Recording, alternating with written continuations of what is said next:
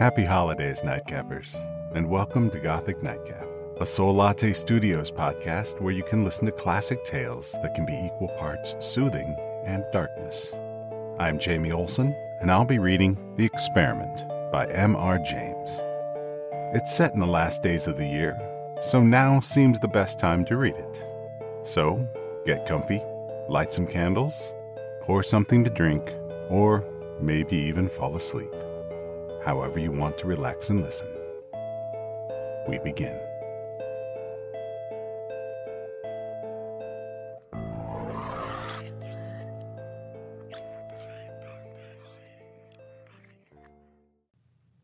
In the last days of December, Dr. Hall, the village priest, was working in his study when his servant entered the room in great alarm.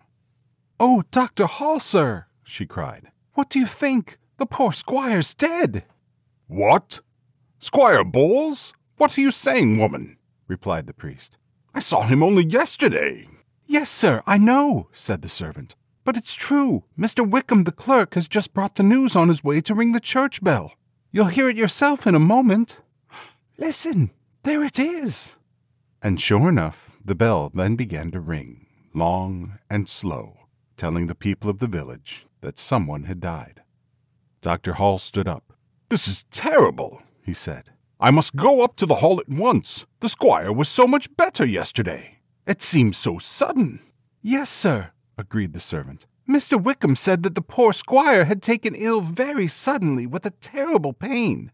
He died very quickly, and Wickham said that they want him buried quickly, too. Yes, yes. Well, I must ask Mrs. Bowles herself, or Mr. Joseph, said the priest. Bring me my coat and hat, please. Oh, and tell Mr. Wickham that I would like to see him when he has finished ringing the bell. And he hurried off to the hall. When he returned an hour later, he found the clerk waiting for him. There's a lot of work for you to do, Wickham, he said, and not much time to do it. Yes, sir, said Wickham. You'll want the family tomb opened, of course. No, no, no, not at all, replied Dr. Hall.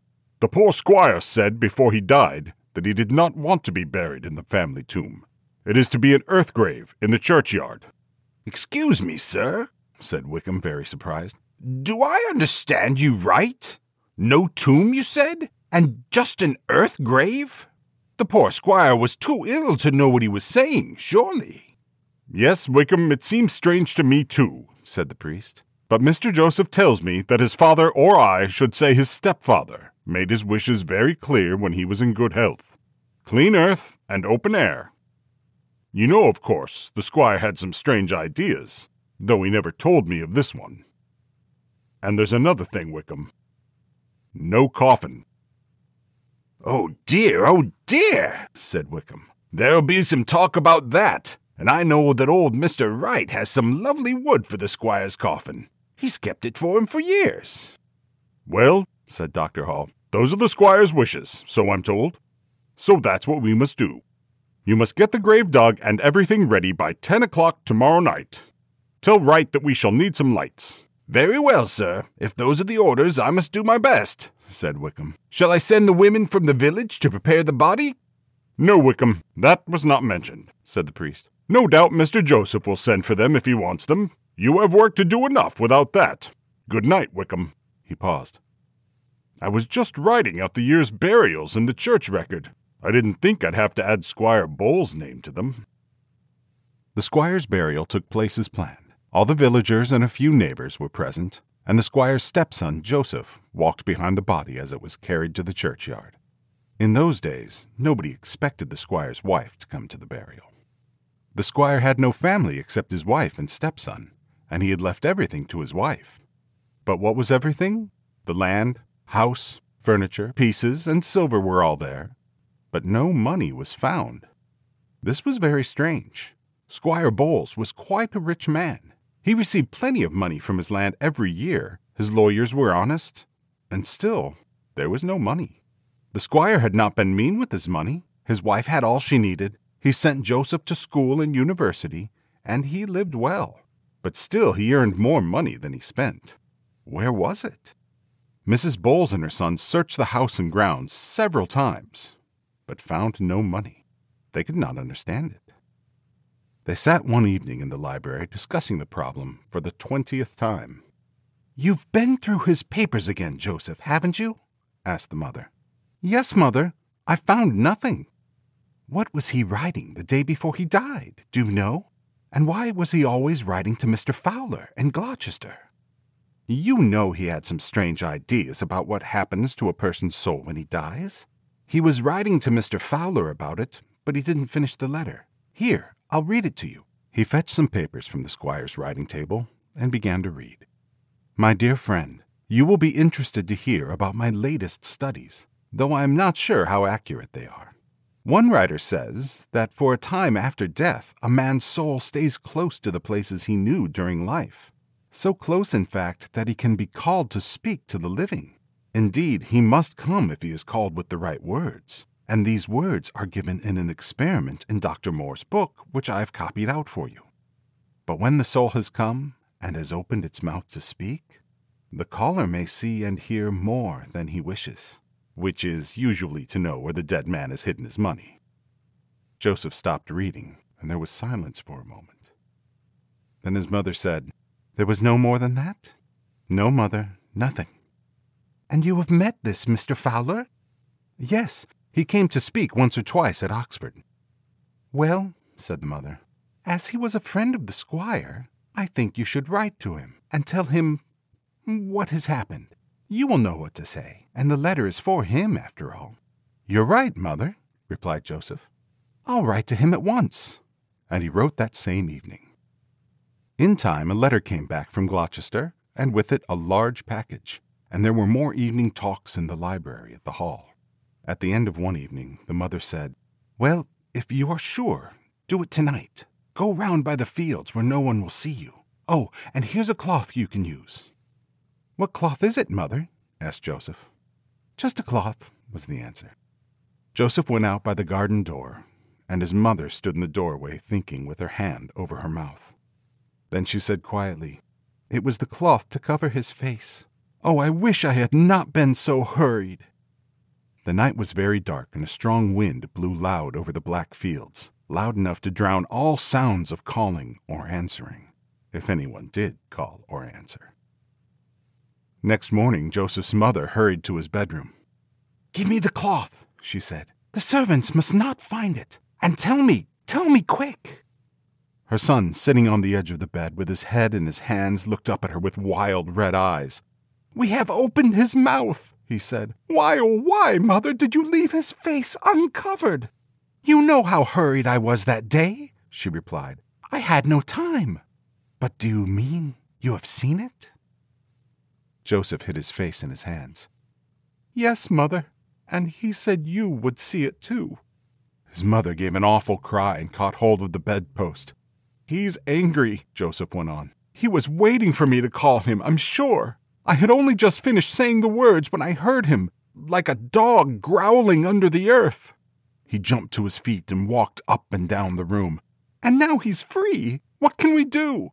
I cannot meet him again. I cannot take the drink he drank or go where he is. And I'm afraid to lie here another night. Oh, why did you do it, mother? We had enough as it was. Be quiet, said his mother through dry lips. It was you as much as I. But why spend time talking? Listen to me. It's only six o'clock. Yarmouth's not far, and we've enough money to cross the sea. The things like him can't follow us over water. We'll take the night boat to Holland. You see to the horses while I pack our bags. Joseph stared at her. What will people say here? You must tell the priest that we've learnt of some of the squire's money in Amsterdam, and we must go to collect it. Go, go! Or if you're not brave enough to do that, lie here and wait for him again tonight. Joseph trembled and left the room. That evening, after dark, a boatman entered an inn at Yarmouth, where a man and a woman were waiting, with their bags on the floor beside them.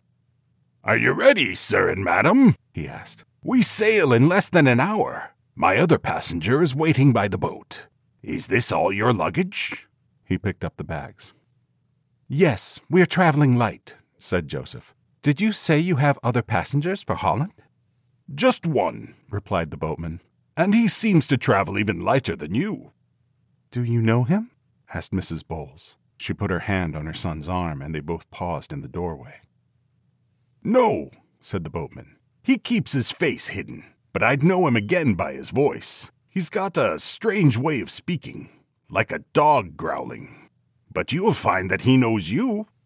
Go and fetch them out, he said to me, and I'll wait for them here. And sure enough, he's coming this way now. In those days, women who poisoned their husbands were burnt to death. The records for a certain year at Norwich tell of a woman who was punished in this way and whose son was hanged afterwards. No one had accused them of their crime, but they told the priest of their village what they had done.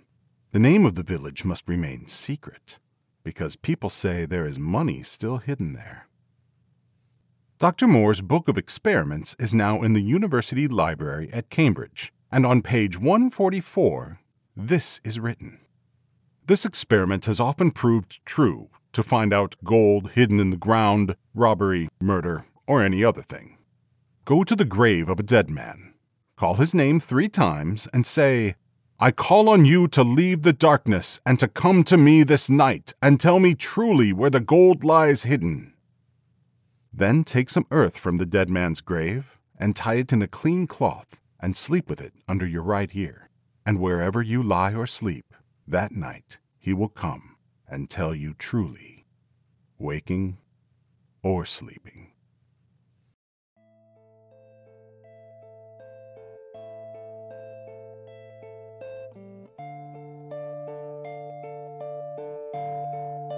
That was The Experiment by M.R. James, and thank you so much for joining me. Your response and support to this podcast has been amazing, and I'm so happy to share with you some of the stories I love to read. If you enjoy this podcast, please follow, rate, and review it to help others find us. Also, you can check out our website at soullattestudios.com for more information on upcoming story schedules. If you're listening on Spotify, I'd love to hear your ideas for stories to read in the survey on this episode's page. If you're not on Spotify, you can always send me ideas via a message on our website. The link is in the description. Also, if you've written a story you'd like me to read, that would be an honor. I'm Jamie Olson, and I recorded, edited, and produced the podcast, so if anything was wrong, it was my fault. Our cover art is by the incredibly talented Amanda DeViney, and our music is Astaroth by Koi-discovery. Again, thank you and pleasant dreams.